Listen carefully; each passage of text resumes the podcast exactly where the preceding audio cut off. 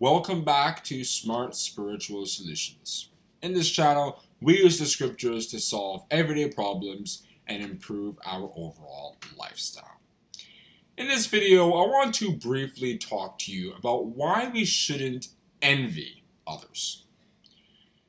The thing about envy is that it's dangerous. Dangerous in the sense that it can do damage both to us and to the person we're envying. That bad feeling that we have for people who are doing better than us in certain cases or are excelling in things we aren't excelling at, that negative feeling we have to them, it tends to lead to things that are not really good. The Bible speaks about the damage that envy can do. For example, King Solomon said, Wrath is cruel and anger is outrageous, but who is able to stand before envy?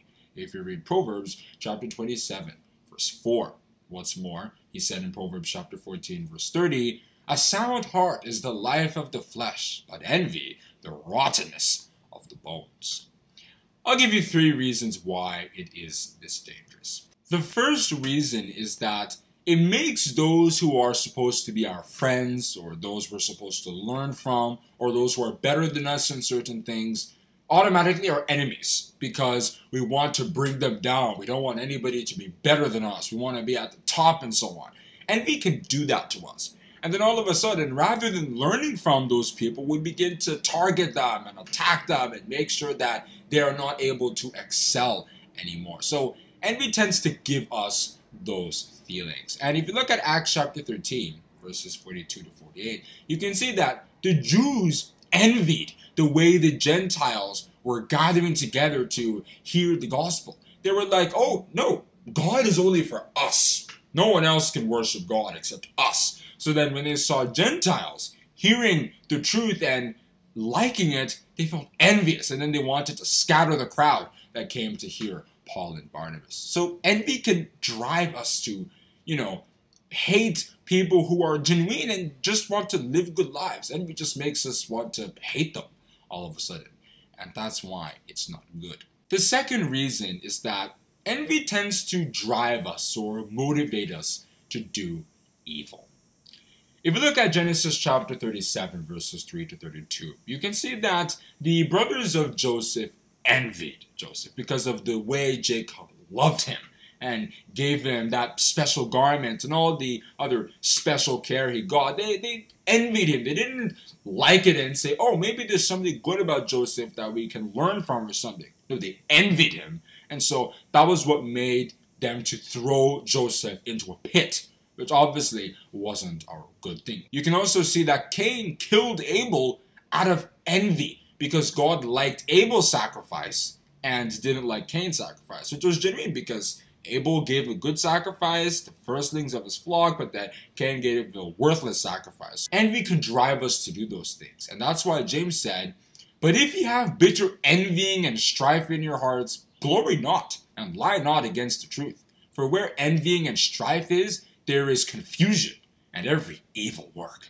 Read James chapter 3, verses 14 and 16. The final reason why we shouldn't be envious is because at the end of the day, we don't really gain anything. We actually lose, as it was stated in the book of Job. For wrath killeth the foolish man, and envy slayeth the silly one. If read Job chapter 5, verse 2. If you look at Numbers chapter 16, you can see that Abiram, Dathan, Korah, On, and the 250 princes envied the authority and leadership that Moses was exercising over the people. Because before Moses came along, it was them who were managing the Israelites in Egypt and so on until Moses came and delivered them out and so on. So they envied that. And so they wanted to kind of dethrone or sack Moses so that they could be on top. But if you look at how it all ended, Moses was still there. He took them through and they fell into a hole that God created for them in the earth. So we can see that it doesn't really have a good end. And combined with the other reasons, we can see that mm, envy isn't really the best thing that we should have. Now, let's say we're facing these kinds of problems. How can we deal with them? Well, I'll give you a few solutions. If we're dealing with envy, for example, we can simply talk to God about it. Tell Him that we acknowledge that we are facing that kind of issue and we want His assistance to be able to overcome those kinds of feelings or bad characters so that we can have a righteous heart to serve Him in truth and in purity. When David had sinned against God, he said, Purge me with hyssop, and I shall be clean. Wash me, and I shall be whiter than snow. If you read Psalms chapter 51, verse 7. Secondly, if possible, we can just go to the person humbly and ask them how they have that thing that we're envying so that we can acquire it. So that rather than hating someone for having something we don't have or knowing something we don't know, we can just have them teach us that thing so that we can now know it and we don't have to envy them for it anymore. And of course, lastly, we should generally try to see people who know things that we don't know or have things that we don't have as companions who we can use to grow rather than people who are like competitors who we must outshine or outdo. When God Almighty had put his spirit in the 70 elders, then Joshua, when you heard that news, had told Moses, Forbid them, forbid them. But then Moses told him, Envious thou for my sake? Would God that all the Lord's people were prophets, and that the Lord would put his spirit upon them. Moses didn't envy the fact that God was using other people to prophesy. No, he wished everybody was like that. And so if we want to overcome envy, then we should also kind of develop those same feelings of liking it when other people succeed, wishing people well, and looking for people who are better than us or who are excelling so that we can also learn from them and excel too. Have a good day and God bless you.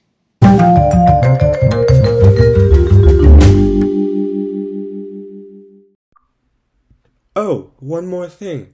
If you liked what you heard today, go to https colon double slash anchor.fm slash smart spiritual solution slash message to share your thoughts. Once again, that's https colon double slash anchor.fm slash smart spiritual solution slash message. Hope to hear your wonderful feedback.